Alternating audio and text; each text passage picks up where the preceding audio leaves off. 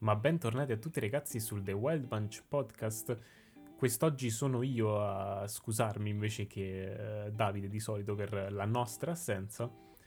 Quest'oggi appunto sono io a, a scusarmi, come ha detto uh, il mio caro collega nell'ultimo episodio, è stato un periodo un po' uh, eccentrico per me, mm-hmm. soprattutto dal, dal lato scolastico ma anche lavorativo come sapete uh, lavoro in una compagnia di uh, localization uh, per appunto i videogiochi e non tutto è sempre rose e fiori. non parliamo neanche di come sta andando un po' la mia esperienza scolastica qui a Montreal perché alcune cose non sono veramente belle da, de- da descrivere e da sentire.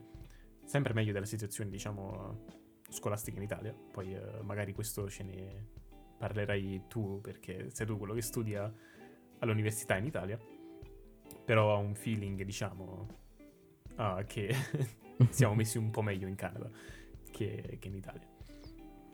Probabilmente è così. Comunque, ragazzi, ce l'abbiamo fatta. Abbiamo, siamo riusciti a riportare Nico sul podcast.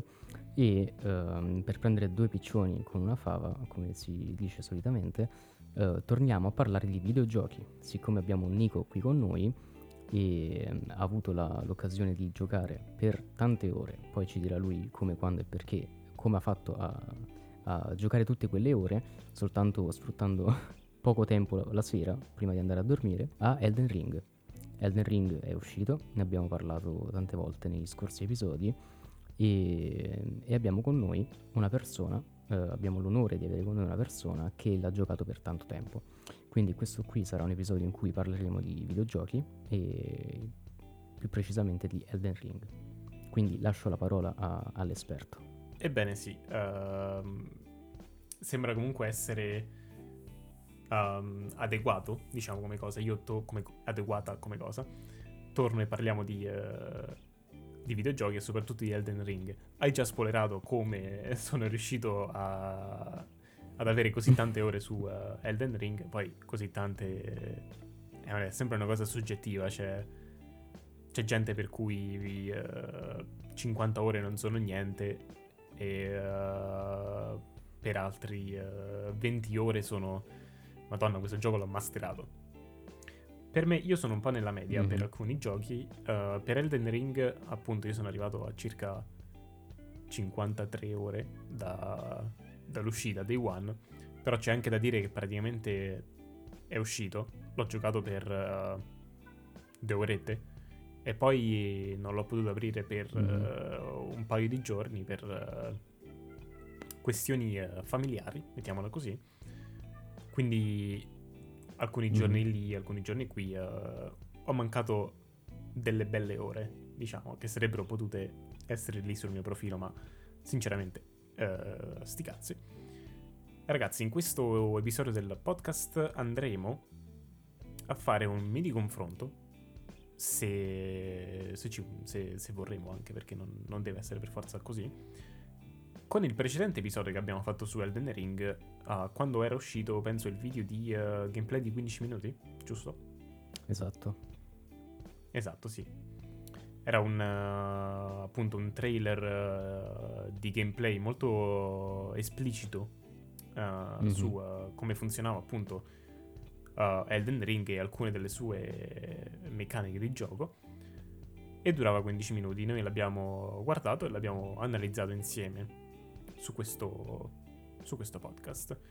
Oggi quello che vorremmo fare e ehm, che mi piacerebbe soprattutto anche a me fare mm-hmm. è uh, prendere alcuni dei concetti che abbiamo discusso nel, in quel determinato episodio e poi riportarli ad oggigiorno. Esattamente. Perché dopo appunto 50 ore uh, ci saremo. Stavo per dire mm. ci saremo, però purtroppo tu non l'hai giocato. Stai giocando Demon Souls, anzi. Esatto. Che comunque è un bel giochino, soprattutto uh, con quel remake che ha fatto Blue Point, che veramente kudos perché è, veramente un buon remake. Mm-hmm. Comunque appunto porteremo tutti i nostri dubbi e le nostre paure, incertezze o desideri anche, speranze, che abbiamo uh, espresso su, quel, uh, su quell'episodio Mhm. a come si sono riflesse poi nella realtà. Mhm. Allora io direi che possiamo iniziare. Mhm. Io mi ricordo che una delle, uh, delle mie paure più grandi di Elden Ring, conoscendo comunque From Software e uh, i suoi giochi, quindi uh, i Souls, il game design, il Mhm. world design, il world building, questo diciamo connubio di, di fattori che poi creano eh, l'esperienza Souls. Mhm. Perché Dark Souls 1 soprattutto, senza quel level design eh, sarebbe comunque stato un bel gioco, però è anche quello che fa parte della, mm, della storia, della lore, tutto ha un senso, tutto ha un motivo. Lo Cose rende, che comunque chi ha lo rende molto più interessante. Assolutamente, ma mm, queste comunque sono cose che, mm, chiamiamoli veterani dei, dei Souls, ma semplicemente anche chi ha giocato per una volta o almeno una run su eh, Dark Souls 1 mm, può capire, perché eh, c'è veramente una cura mm, maniacale nei dettagli, ah, nel motivo perché eh, un drop quasi insignificante sia in quel preciso angolo. È una cosa che eh, novizi e eh, veterani della, della serie Souls sanno bene. La mia paura su eh, Elden Ring, eh, ma anche la nostra paura, era appunto che essendo open world, completamente open world, avrebbe potuto peccare in gran modo su questo level design. Mhm. E sarebbe stata una pecca grande e grossa. Esattamente.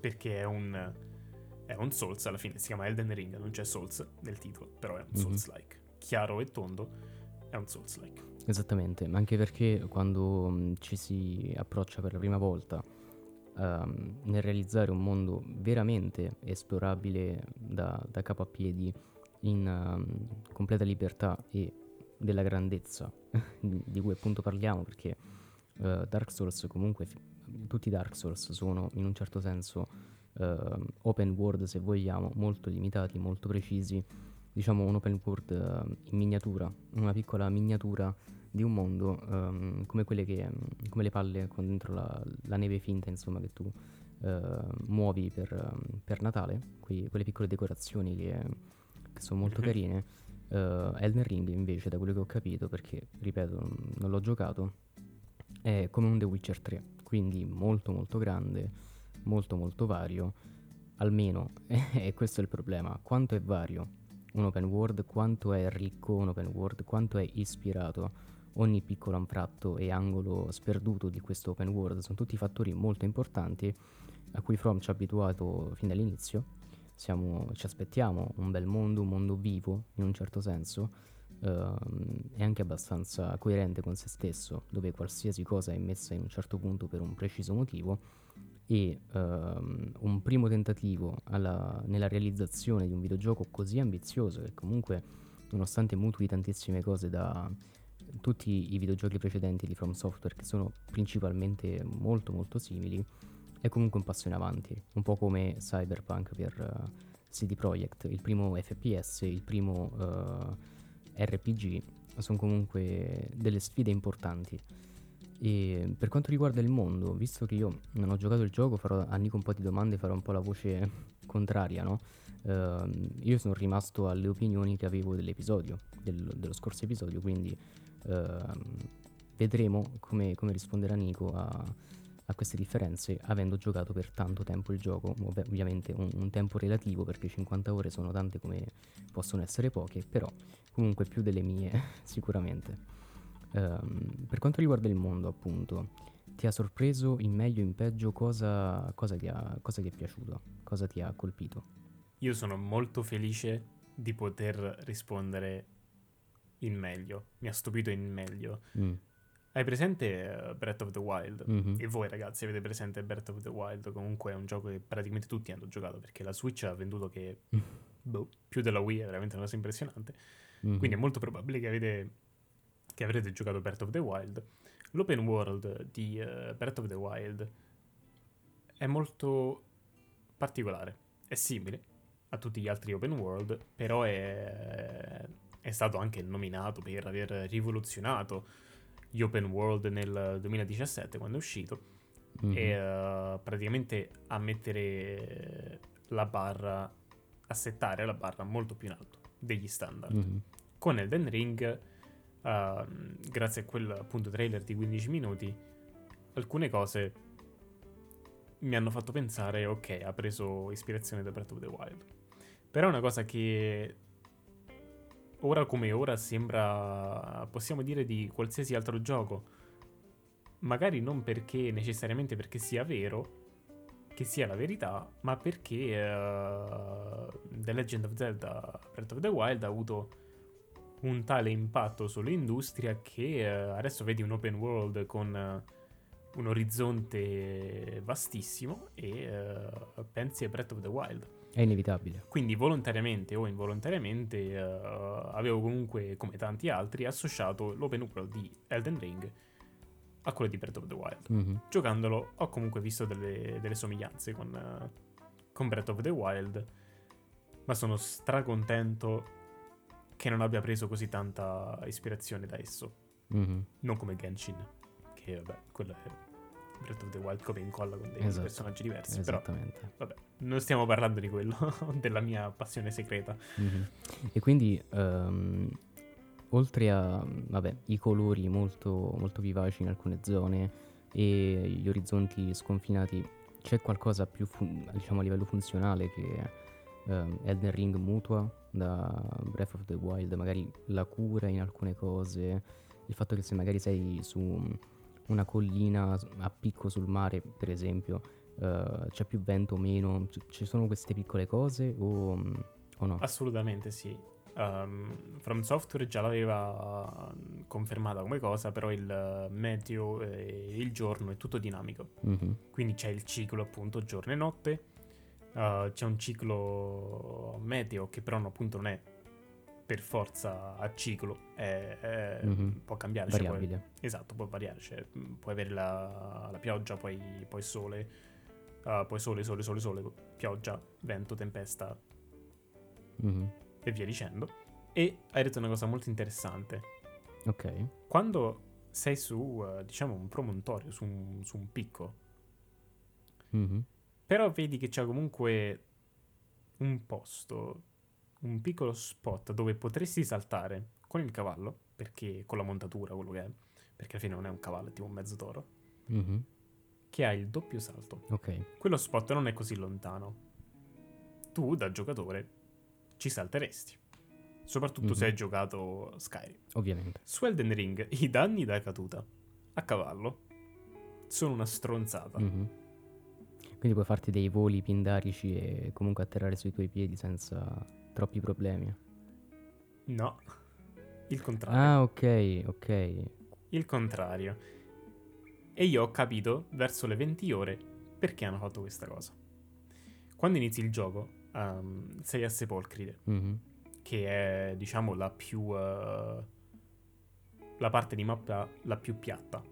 Ok. diciamo, anche sia, sia come colori che come eh, impatto. È molto bella, eh, non, non fraintendetevi, è molto molto bella, molto ispirata anche lei, Mhm.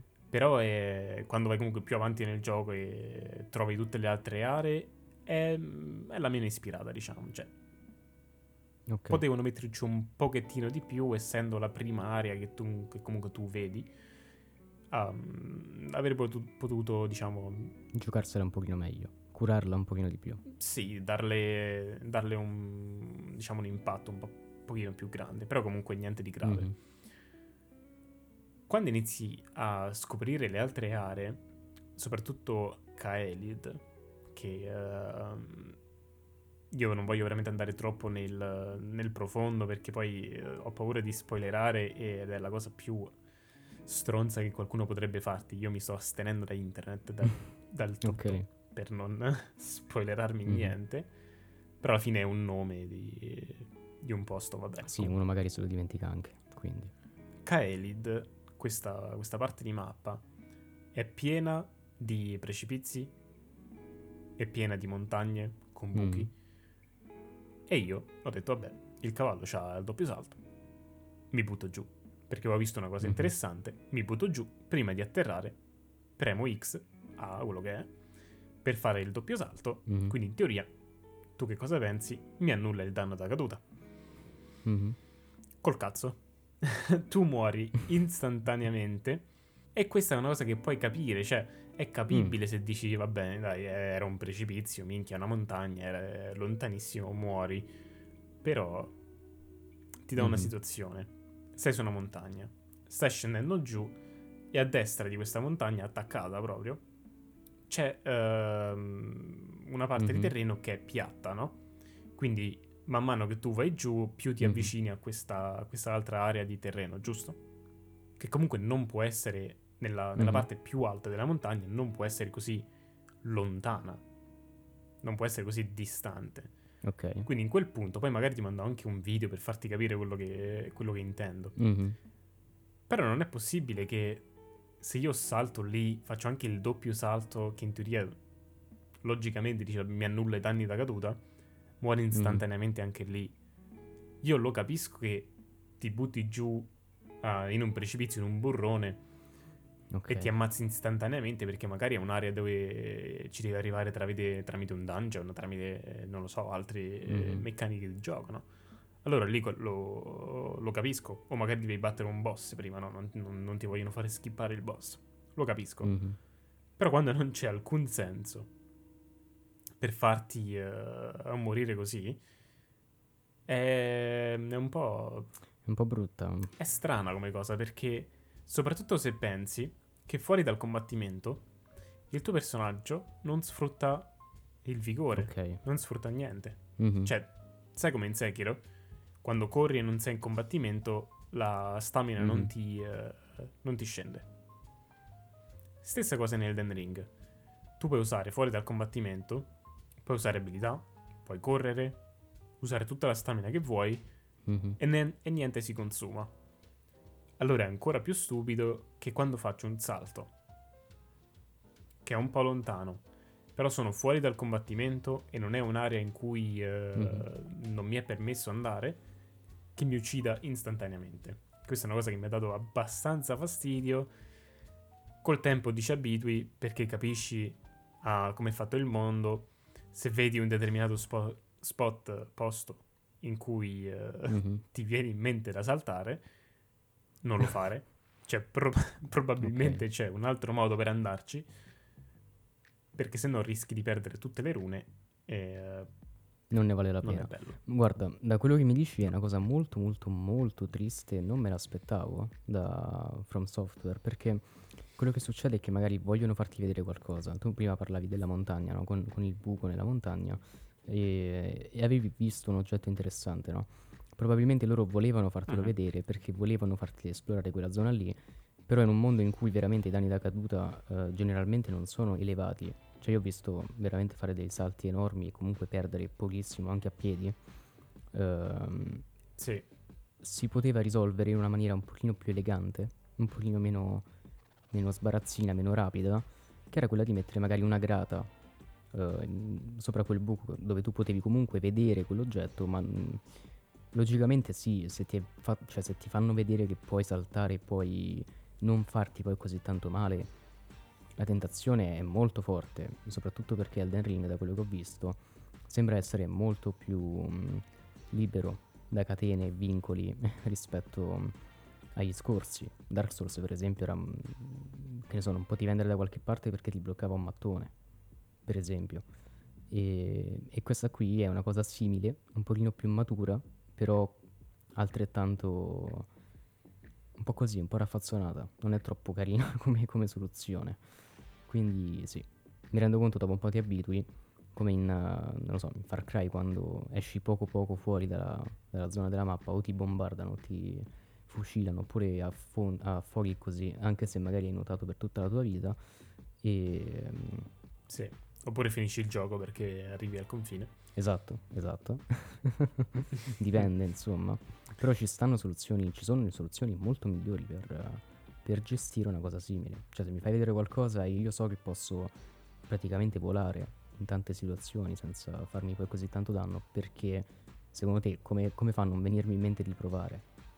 Poi se muori perdi tutto quello che hai, Assolutamente sì. tutte le rune che hai, sì. ed è un po' una cosa da bastardi. Quindi sì, condivido la tua delusione e ti ringrazio per, per l'avvertimento. E ultima cosa, soprattutto se pensi che ci sono alcune Mm. parti scriptate dove fai il doppio del salto Ho presente, e non ricevi neanche un tick di ho presente quelli dici. In Elden Ring, eh, neanche in, eh, in Dark Souls, perché in Dark Souls il fatto è che nel, nel primo e nel terzo la quantità di danni che tu prendevi eh, quando cadevi eh, era una percentuale. In Dark Mm. Souls 2 era proprio eh, questo è il danno che prendi, punto e basta. Ok.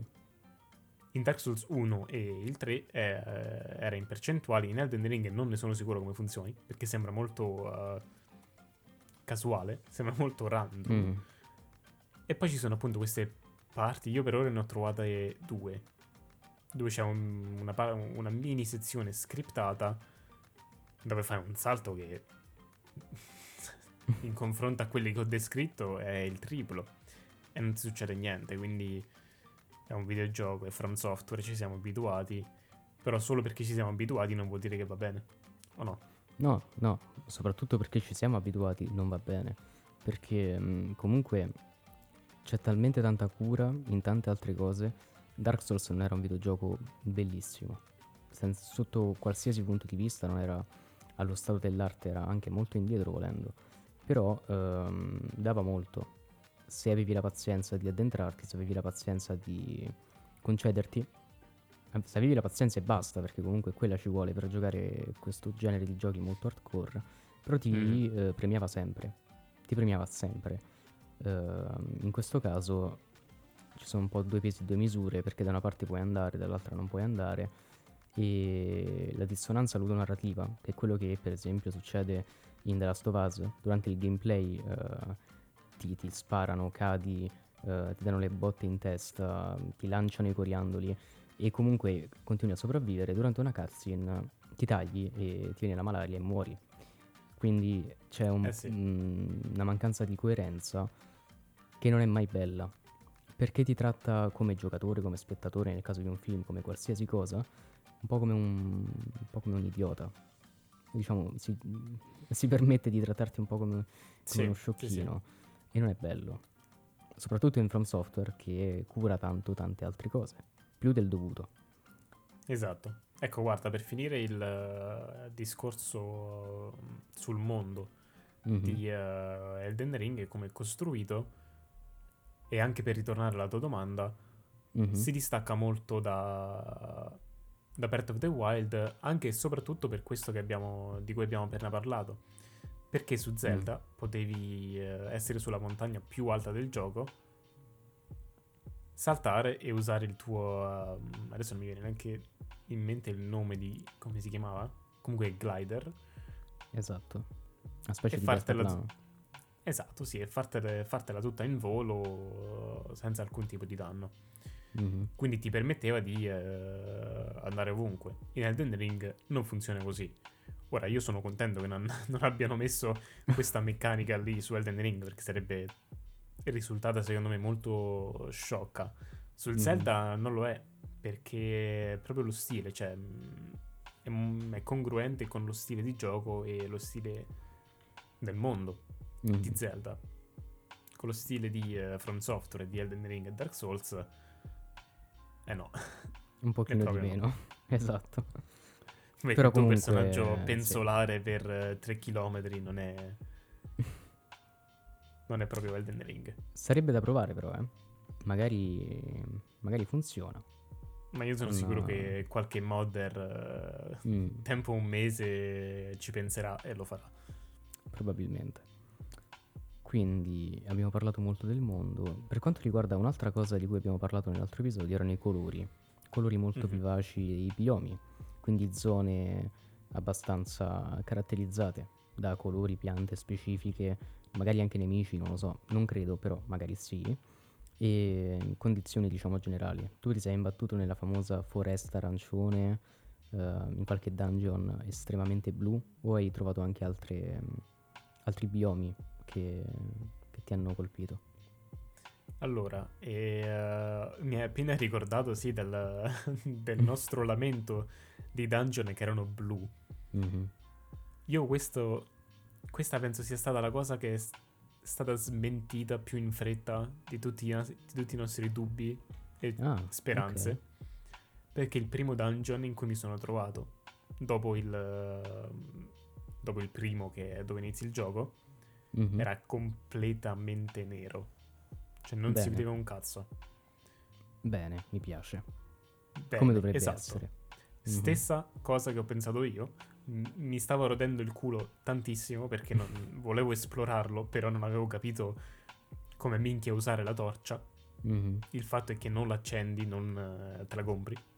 Quindi, ecco ragazzi, se state iniziando Dark Souls e eh, Elden Ring e avete il trauma di Dark Souls 2 che non sapete come accendere la torcia perché ci è successo a tutti, in Elden Ring non vi dico dove perché sarebbe troppo, la compri. Ok. Quindi. Ok, che poi è comunque una buona comunque. via di mezzo perché tu vedi, sì. cioè, prima di addentrarti vedi che è nero, dici ok, forse non è la cosa migliore entrare così, mentre in, uh, nel primo Dark Souls arrivavi in una zona, credo, se mi ricordo bene, dopo la città infame, in cui era completamente tutto nero e c'era un labirinto di piccolissimi corridoi in cui potevi cadere molto facilmente, dove c'erano gli scheletri, non so se ti ricordi. Le catacombe? Probabilmente le catacombe, sì. Vabbè, comunque tra le cap- capatombe, mancio capatonda. tra le catacombe, l'abisso... From Software uh, con uh, lighting non, non, è fortissima, eh, però vabbè. E poi è un peccato perché è molto facile illuminare bene una scena nei motori di gioco ed è anche divertente, però vabbè, immagino. Quindi Avranno trovato... i loro motivi, suppongo. Comunque, eh, ritornando mm. sul soggetto biomi. Ci avevamo azzeccato, come penso la maggior parte de- della gente che abbia guardato quel trailer, mm-hmm. la mappa di Elden Ring non l'ho scoperta tutta quanta, però è, div- è divisa in biomi come dicevo prima, Sepol- Sepolcride è la zona verde, la zona mm-hmm. che può sembrare un po', un po' quella più piatta. Mm-hmm. Ci sono altre zone come quella che abbiamo visto noi, uh, arancione, che secondo me hanno... Uh, hanno... Uh, Esagerato. Hanno detto, sai che c'è? È un po' troppo arancione. Mm. Facciamola un po' più gialla. Questo in uh, after produzione del, del trailer perché mi è sembrata appunto ah, okay. meno forte, meno accentata, perché era veramente sembrava di camminare su arance e pompelmi. Esatto. E quindi contento di quello. Um, non mi attirava troppo il fatto che fosse divisa in biomi, perché dopo aver giocato uh, anche Zelda, però mm-hmm. mettiamoci anche Immortals Phoenix Rising, mm. che uh, appunto anche lei era diviso in uh, neve, uh, area vulcanica, le solite insomma, deserte, le solite sì, fuoco, mm-hmm. solita divisione diciamo alla Fortnite. Mm. È una cosa brutta da dire, però è, è così vera. purtroppo. È alla Fortnite. Non mi, non mi, non lo so, non, non mi attirava, soprattutto mm. perché Elden Ring e Dark Souls pensi sempre, appunto, come prima dicevamo, a level design uh, fatto da maestro e tutto quanto, no? Mm-hmm. Quindi vedere che magari stavano prendendo questo approccio più... Uh, più... Uh, guarda, lo facciamo anche noi. Mm. mi aveva spaventato un po'. Però, senza essere fanboy, mm-hmm. è talmente ben fatto che mi va benissimo. Mi va benissimo. Ci sono dei biomi. Sono contento uh, sono divisi anche in tipi di nemici. Però okay. ha senso questa cosa. Ok, ok. C'è di mezzo Martin. Posso immaginare più o meno cosa che succede. Con sì. magari eventuali famiglie, eventuali gruppi, culti e esatto. quant'altro. Ok. Io ieri sera ho staccato alle tre e mezza. Bene. Bene. sì. Così si fa. ecco mi, come sei arrivato succedeva... a 50 ore.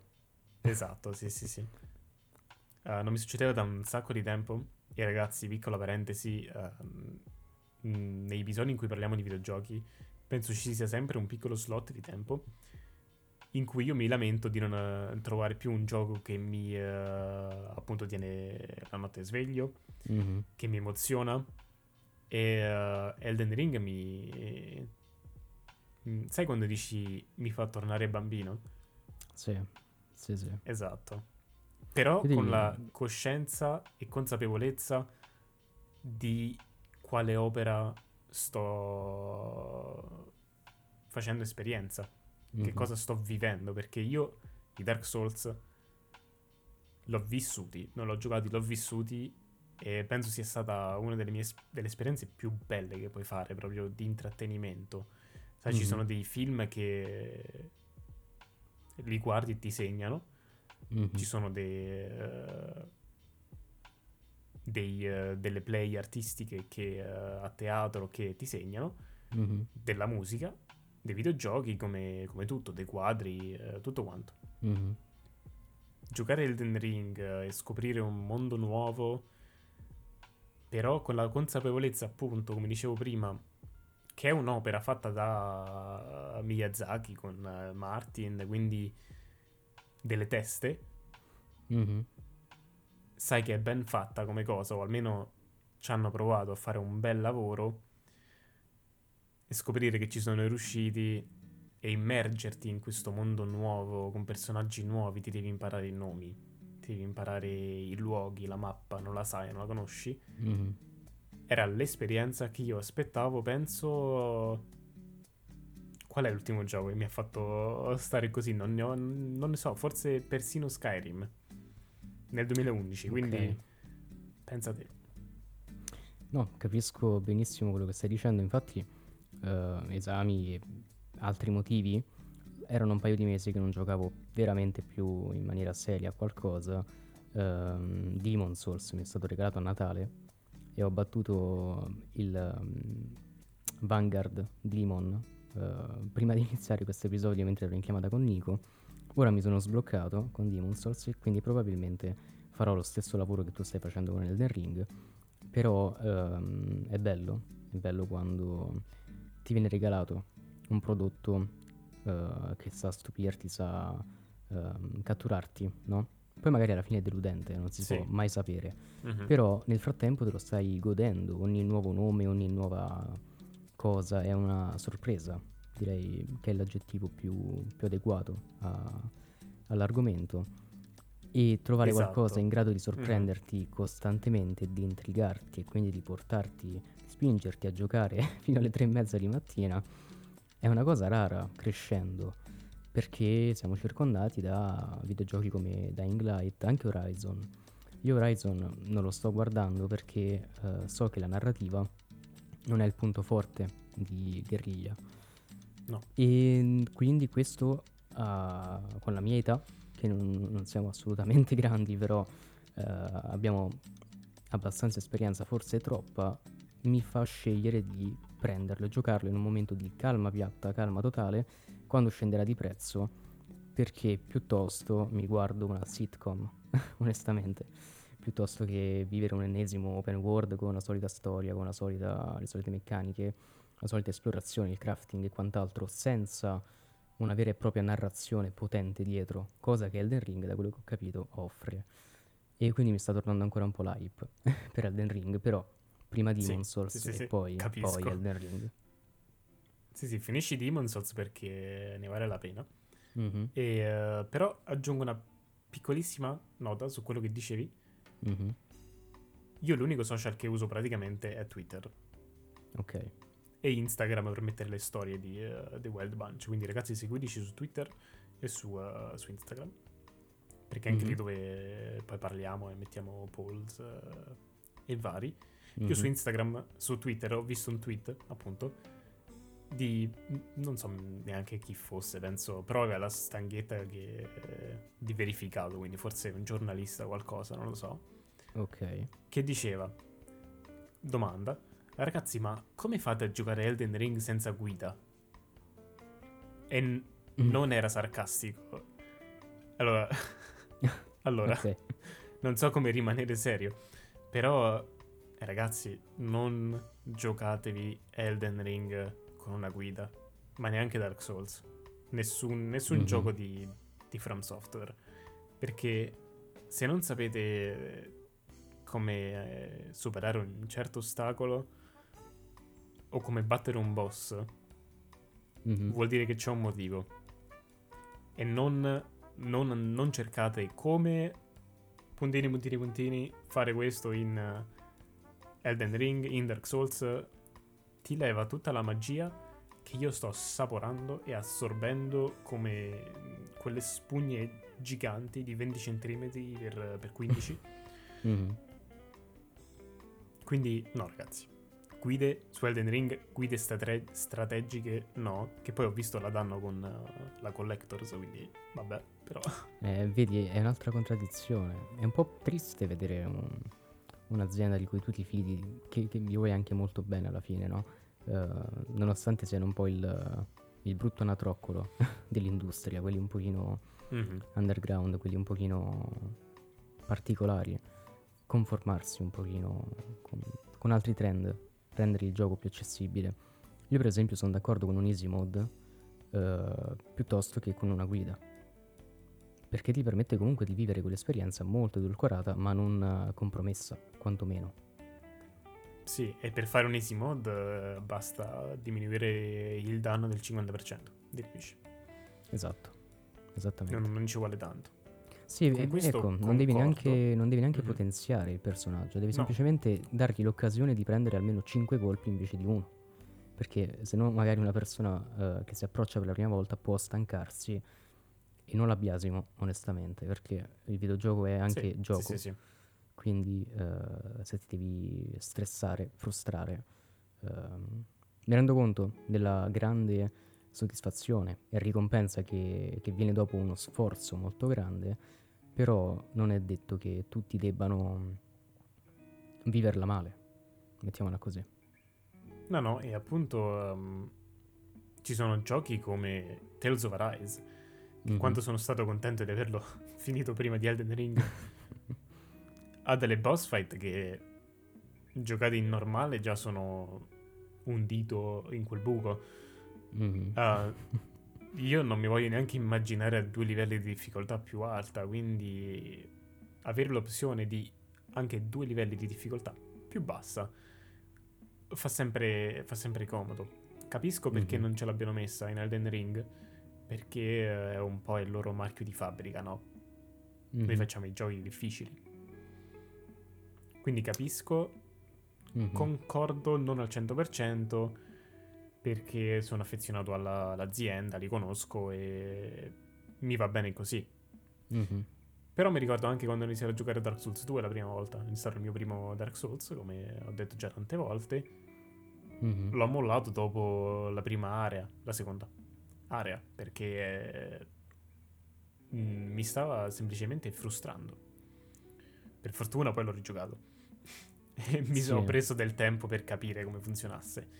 Mhm. Però mm, non tutti siamo uguali, non tutti abbiamo le stesse skills, la stessa reattività. Alcuni anco- hanno anche problemi eh, di vista, quindi magari eh, perdono frame. Mhm. sì, ma magari ci sono persone Ci più scherzo su soggette... ragazzi perché sto perdendo la vista anch'io, quindi... Eh, è normale, quando superi i vent'anni ormai eh, è un declino. Comunque ehm, ci sono anche persone che gestiscono in maniera molto differente l'ansia, la preoccupazione. E ehm, per quanto mi riguarda, siccome ho tanta pazienza per tanti argomenti, tante persone in generale, eh, mi rendo conto che è molto pigro eh, lasciare fuori una fetta di pubblico.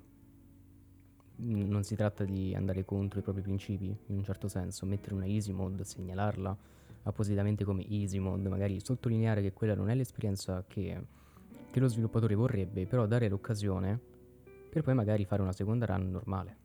E poi magari fare un New Game Plus con quindi una difficoltà aggiuntiva, fino a magari N Sì, sì. New, Game Plus al novantesimo magari non ci arriva neanche Sabaku, però ehm, a sto punto è molto più grave non met- cioè farmi vedere una cosa, eh, so in Elder Ring che posso saltare con minimo danno, quindi sfrutto questa cosa che mi viene mostrata Mm. come mezzo di gameplay e invece no, perché tu non vuoi che io salti lì per prendere subito quell'oggetto, però puoi farmelo vedere, così io faccio tutto il giro, faccio tutto quello che vuoi tu e poi lo prendo. È un po', capito, due pesi e due misure effettivamente. Quindi sì, sì. Devi essere coerente Ma poi- se vuoi. Se pensi che, come dicevamo prima, per fare un easy mode basta diminuire della metà i danni, Sì, è veramente una linea di ci codice. metti, ci metti un prompt all'inizio che dice, come dicevi tu, questa non è l'esperienza, la vera esperienza di Elden Ring, ti Mhm. consigliamo di mettere la, la difficoltà standard, come è stato pensato, però siccome, come dicevamo, è una linea di codice che ti diminuizza i danni della metà, la puoi Mhm. cambiare mentre giochi. Cioè magari inizi, ti rendi conto, ah, vedi che devi solo capire come funziona il gioco, la meccanica, il combattimento, Mhm. e poi lo, lo aumenti Che poi volendo, e basta. ehm, quel consiglio che mi hai dato prima, no? prima eravamo in chiamata, stavo giocando Demon Souls mentre chiacchieravamo, perché ogni tanto una distrazione è ottima contro, contro le boss fight. E, e Nico mi ha detto di eh, non guardare il boss, non pensare, di ascoltare quello che stava dicendo lui, perché gli avevo comunicato che stavo per vincere.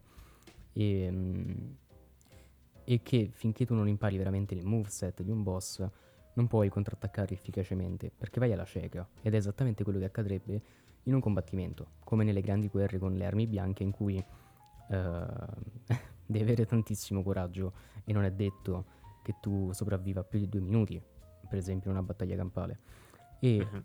nel caso di una easy mode, quello che accadrebbe è esattamente il processo di crescita che, che avviene eh, a livello empirico, tentando e ritentando, solo con eh, molto meno tempo coinvolto nel processo di apprendimento. Quindi uno potrebbe fare la easy mode per approcciarsi al boss, poi una volta che l'ha capito batterlo in normale, volendo. E questa è un'altra eventualità. Perché mi rendo conto Sì, anche che sì, un videogioco reso tutto. troppo facile non è divertente. Un videogioco troppo facile in cui devi semplicemente schiacciare i pulsanti a caso e comunque vinci, non è, non è bello, non è divertente, non c'è No, sfida. È button smashing. Però bisogna comunque sempre rimanere nel mezzo. Possiamo tendere un pochino più al difficile, però comunque anche dare un'occasione a- ai poveretti che si affacciano per la prima volta a un videogioco che dà tanto. E quello è il problema. È, è come quei film con 20.000 riferimenti, oppure quelle poesie che a letteratura al liceo ti analizzano gli insegnanti prima di fartelo leggere magari, prima di fartelo, magari ti vuoi fare una tua idea di, quella, di quel poema, di quella poesia, eh, oppure di quel romanzo. Invece no, ogni cosa che leggi ti viene subito spiegata e ultra analizzata, secoli quasi di analisi di, di quell'opera, che comunque ti rendono, sì, magari quella è l'interpretazione corretta di quell'opera, magari quel film con 20.000 riferimenti, se tu riesci a coglierli eh, con una cultura enorme, ti dà tanta soddisfazione. Però eh, mi chiedi troppo, capito? Mi chiedi veramente tanto Mhm. e mi rovini, se vuoi, in un certo senso, l'esperienza che è il, il leggere una cosa e prenderla per quello che è, magari interpretarla personalmente e poi dare delle spiegazioni. Vabbè, que- questa è quasi filosofia comunque. Eh, No, no, ma ragionissima è perché- divertirsi, arricchirsi anche. Sì, sì, ma hai ragionissima perché l'esperienza è proprio quella, che sia guardare appunto un film, leggere un libro, giocare eh, un videogioco.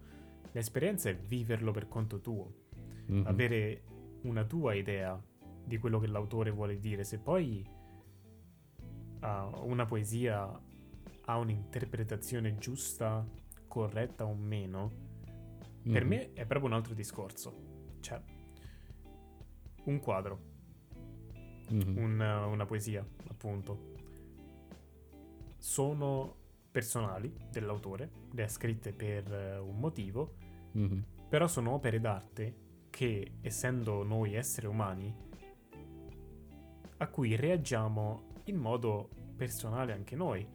Quindi per me l'interpretazione appunto di questa poesia può essere completamente diversa dalla tua. Mhm. E questo non vuol dire che sia sbagliata. Questo non vuol dire che la mia sia sbagliata e questo non vuol dire che la tua sia sbagliata. Se poi l'autore l'ha scritta per un motivo diverso persino da, Esatto. da tutte e due le nostre Mhm. um, interpretazioni, per me non è grave, non è una cosa grave per niente. perché non va a cambiare niente. Cioè, se per me l'interpretazione è diversa dalla tua, a te mm-hmm. non cambia niente. E sì, andiamo un po' nella filosofia, però è anche come funziona il mondo, no? O come dovrebbe funzionare il mondo. Solo perché le mie idee sono diverse dalle tue non vuol dire che siano sbagliate. Esattamente. Poi alla fine si va per uh, l'idea di maggioranza, a meno che l'autore ha lasciato una dichiarazione di intenti, di, di intenti mm. per quell'opera dicendo ho fatto questo perché um, magari era sotto l'effetto di acidi, non possiamo saperlo, capito? È, sì, è sì. bello vedere le cose in altre cose però è comunque una visione distorta di quello che è il prodotto sì, che sì, ci viene presentato. Anche se uh, comunque c'è una conferma dell'autore di, uh, del motivo per cui un'opera è stata scritta o meno. Mm-hmm. A me cambia, ma non più di tanto. Cioè, se per me un, un'opera ha avuto un certo impatto, un, mm-hmm. mi ha fatto provare delle certe cose, per me non va a cambiare con eh, una conferma del motivo per cui è stata scritta o creata. Ma questa ovviamente è come la vedo io. Cioè, per me l'interpretazione personale uh, è più importante del um, reale motivo sulla persona, però. Quindi esatto. per me, non, non sul comune, non sul globale e non sull'autore. Io onestamente sono d'accordo, quindi ti sostengo in questa affermazione bella chiacchierata. bella chiacchierata in ogni caso perché è veramente molto interessante come discorso. Um, tu quindi intendi che qualsiasi sia il vero significato di un'opera, di qualsiasi genere, se quell'opera, nel bene o nel male, ti diciamo risuona con te per magari esperienze tue, magari tu vedi qualcosa in quell'opera che non c'è, ma la vedi e ti aiuta, ti arricchisce, ti fa vivere un'esperienza bene o male mm-hmm. positiva, Beh, bene così in un certo senso, anche se magari non è l'interpretazione corretta. Io sono d'accordo, sono assolutamente sì. d'accordo. Molto bello. Quello che conta e... appunto è che uh, quest'opera ti fa provare qualcosa, perché se vivi uh, guardando film, leggendo e niente ti fa, ti fa mm. provare emozioni e se hai provato di tutto, allora lì forse un po' di terapia ci vuole. Però Vabbè, a parte gli scherzi, dai. È bello provare emozioni, è bello riscontrarsi e rivedersi in alcune opere che poi uh, differiscono da altre emozioni che altre persone hanno provato, che poi dipende solo dalle nostre esperienze personali, dalle esperienze che abbiamo vissuto. È proprio esatto. questo il bello, secondo me.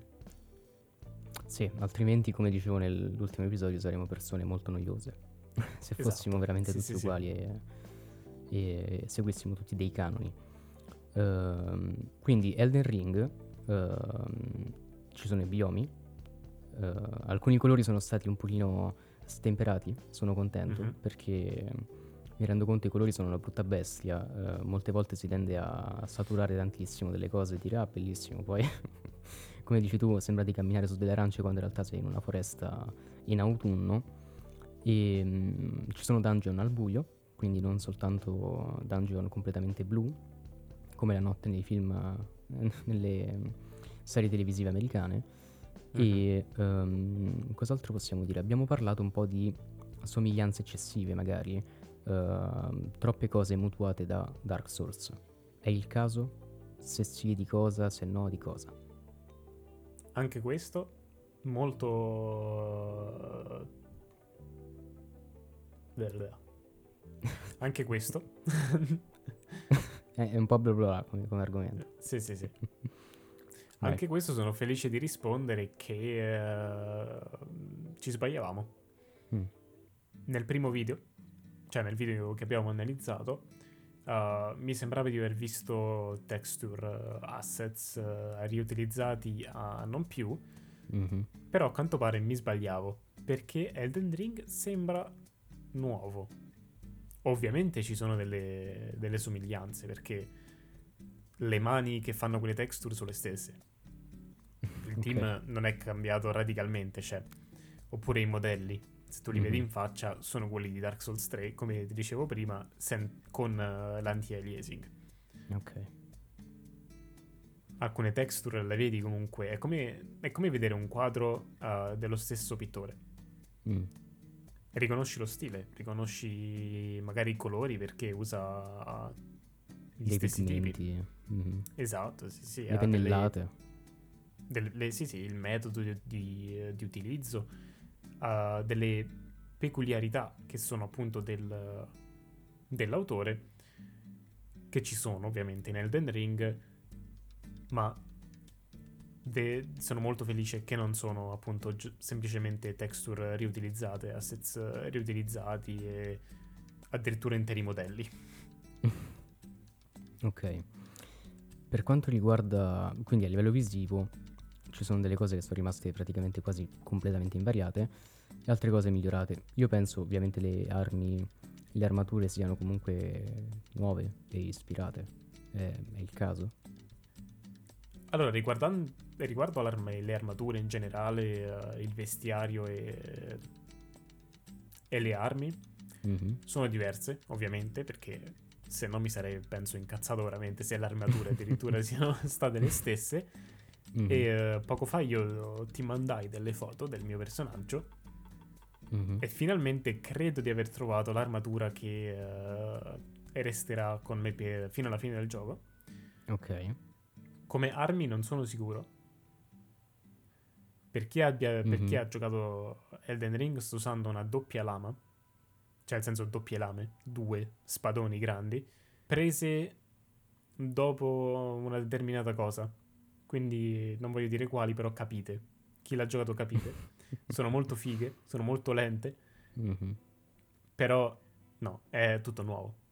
È tutto nuovo. Come dicevamo, come dicevo nelle texture, ovviamente eh, ci sono delle similarità in alcuni armi. C'è la Claymore, per esempio, che c'è dappertutto, che è quasi la stessa, però è cambiata un pochettino per non risultare veramente come incolla. Beh, avranno fatto qualche piccola modifica, però è un'arma comunque iconica in un certo senso, non soltanto di, di From Software, è proprio Eh beh, sì. un'arma eh, condivisa in tantissimi tanti Claymore. RPG, esatto.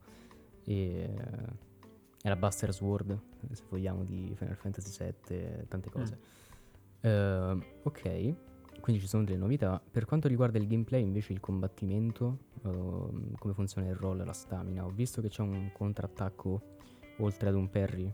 Non so se questa cosa è vera, credo di sì. Eh, quanto è innovativo il gameplay rispetto a, a Dark Souls? Quanto è diverso? Allora, fa ridere che eh, tutti, tutti noi quando abbiamo visto Elden Ring ehm, saltare, Mhm, abbiamo pensato questo cambierà il gameplay. Non lo fa. Perché la maggior parte delle volte non salti neanche. E eh, per abitudine o quel che vuoi, eh, finisci comunque a giocare Elden Ring come eh, un discendente. mhm. Il figlio più riuscito di- dei Souls. Il figlio buono. il figlio buono dei Souls. perché è molto più vario. Mm, Eh, ogni arma ha un'abilità speciale. Mm. Ogni arma ha un'abilità specie- speciale diversa che tu puoi cambiare. Quindi il mix and mashup di eh, tecniche ehm, intrattenitive, proprio di eh, combat system che puoi fare, sono eh, spropositate. È veramente enorme come, mm, come varietà di combattimento. Ok. E proprio in questa, mm, in questa verità c'è qualcosa di rinfrescante, c'è qualcosa che rinfresca il eh, gameplay dei Souls, perché è molto molto molto simile, è quasi uguale per alcune cose, Mhm, però è molto più eh, fresco da, da assaporare come, come gameplay. E quello che dicevi tu è... eh, sì, c'è una sorta di contrattacco, praticamente c'è una barra invisibile di, eh, di danni che, ok. eh, che han- che hanno tutti i nemici fino ad adesso che io abbia visto, dove praticamente più danni infliggi, eh, arrivi a un cap e, e loro perdono equilibrio, diciamo, e tu puoi fare un, un ripost, si chiama ripost, Ok. che è la stessa animazione che faresti con, con un parry, solo che il Mhm. parry è situazione parry un po' diversa. Non è come in Dark Souls dove, a meno che non stai utilizzando uno scudo a torre, non puoi fare i parry. Mhm, I- In Elden Ring non puoi fare i parry se il tuo scudo non ha l'abilità parry. Ok, ok. Questa cosa me l'hai detta è un po', Sì. un po' discutibile perché in, te- in teoria l'abilità del parry è un'abilità del, del personaggio e del giocatore, in teoria. Esatto. Mhm. Mhm. Quindi eh, io mi sono ritrovato a giocare 50 per- eh, 80% delle mie ore senza scudo anche. Utilizzando il roll che è, molto intuibile, è molto facile da, da, da produrre, eh, molto simile a Dark Souls 3, forse eh, addirittura più facile di eh, Dark Souls 3, forse ci sono più iframes eh, dove non ti possono colpire. Mm. Ho capito. Quindi, ehm, ricapitolando un pochino, Elden Ring, eh, da quello che mi dici, dopo 50 e più ore, quindi direi che è, un'ottima impressione quella che hai avuto del gioco, è mm, una bella sorpresa per tante cose, molto rinfrescante, comunque una variazione sul tema di quello che è già stato fatto, però con degli spunti che lo rinnovano molto, in una confezione eh, un pochino bruttina perché ci sono un po' di sporcature come quella cosa lì dei salti che mi hai detto, ehm, i modelli dei personaggi poco curati, anche perché, come, come dicevamo anche prima, basta- basterebbe fare 8 modelli, 4 maschili, 4 femminili, anche perché la maggior parte delle persone poi coprono i loro personaggi con armature e quant'altro, quindi neanche si vedono più, però un pochino di cura invece di fare 90 Mhm. preset eh, scambiabili e poter realizzare un personaggio che sia uno che, che sia un pochino decente e che non sembri costipato perché sono tutti poverini Sì, hanno sì, tutti sì. problemi di eh, vabbè ad evacuare mettiamola in questa maniera e vabbè Sì, esatto. problemi intestinali, sì. No, Elden Ring. eh, Elden Ring è stata Mm. una bellissima conferma, mettiamola così. Perché la maggior parte di noi si aspettava comunque un gioco ben fatto, ben curato. Però c'erano dubbi, c'erano dubbi, Mm. paure, incertezze. Che per la maggior parte sono stati. eh, proprio. Ok. Apri la finestra, ciao. E meno male. Ok. E meno male. È molto interessante, il mio hype, come, come un falò ovviamente, si alimenta, è stato rialimentato e, ehm, dal vento, generato dalle tue dolci parole nei confronti del gioco. E mm, che dire, ha preso un sacco di votoni, in realtà ha preso quasi soltanto 10 su 10. Da quello che tu mi dici, Sì. sì. ehm, non avendo giocato il gioco, quindi mm, completamente a caso in realtà, basandomi solo su mie esperienze pregresse, non sull'esperienza diretta del gioco, è un titolo che meriterebbe tra l'8,5 e il 9.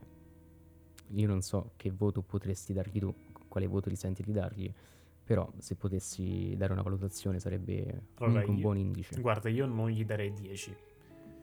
Semplicemente per il fatto che 10 Mm. significa essere perfetti. Cambiare anche il panorama, cioè essere una rivelazione Mhm. quasi. Mhm. Sì, sì, sì, sì. O eh, appunto come esatto, una, rivo- una rivelazione e rivoluzione, no? Mhm.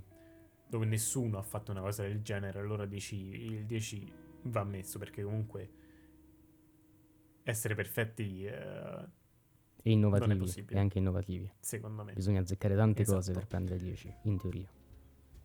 Esatto.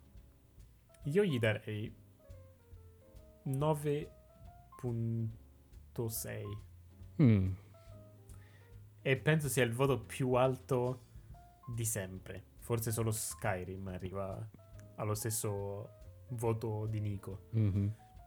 Che poi Mhm. effettivamente se ci pensiamo, Skyrim per eh, il periodo in cui è nato e- ed è stato rilasciato, il periodo eh, tecnologico di sviluppo, anche semplicemente di quanto impegno e quanto, quanto investimento puoi fare in un videogioco, che non era ancora una certezza all'epoca, e vedendo quanto è largo sia a livello di mondo che a livello di interazione, è un videogioco molto meritevole di tale voto, perché era un enorme rischio all'epoca.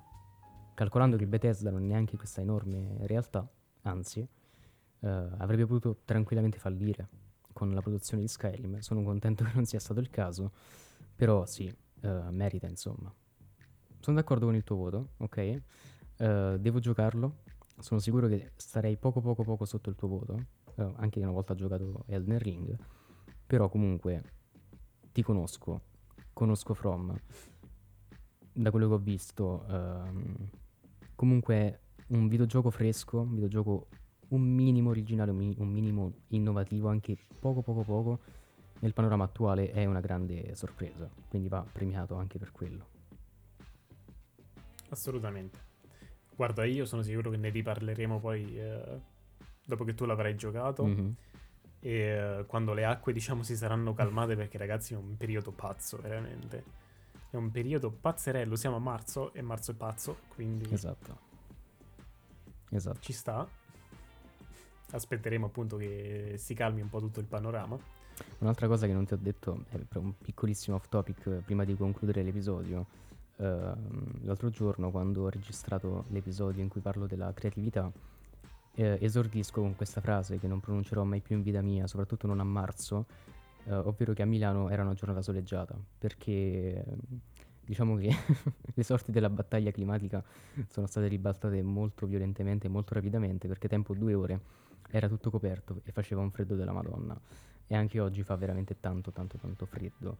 Quindi attenti a quello che dite durante il mese di marzo soprattutto se fate previsioni climatiche e vi registrate mentre lo fate perché potrebbero essere e verranno utilizzate contro di voi quando meno ve lo aspettate Io concordo al 100% perché qui a Montreal e in Quebec stiamo avendo tempeste di neve ogni due giorni e non è bello, soprattutto quando Mm. devi spalare per uscire fuori di casa. Mhm. Quindi eh, ragazzi state attenti a quello che dite, non parlate male del meteo perché vi si ritorcerà contro.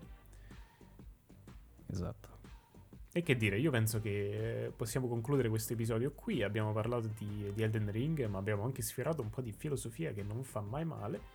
Io spero che eh, vi sia piaciuto questo confronto con eh, l'episodio precedente che abbiamo fatto di Elden Ring, appunto dove analizzavamo questo trailer e davamo le nostre impressioni, Mhm. dubbi e incertezze. Io sono stracontento che sia uscito fuori un bel gioco. Probabilmente uh, è molto evidente perché eh, appena penso ad Elden Ring, Elden Ring io sorrido. Ed è molto Mhm. bella come cosa. Sì, è una cosa molto diffusa comunque nell'ambiente videoludico. Non è mai bello vedere qualcuno fallire, anche se non ti piace il prodotto, non ti piace la filosofia, magari lo fanno soltanto per denaro.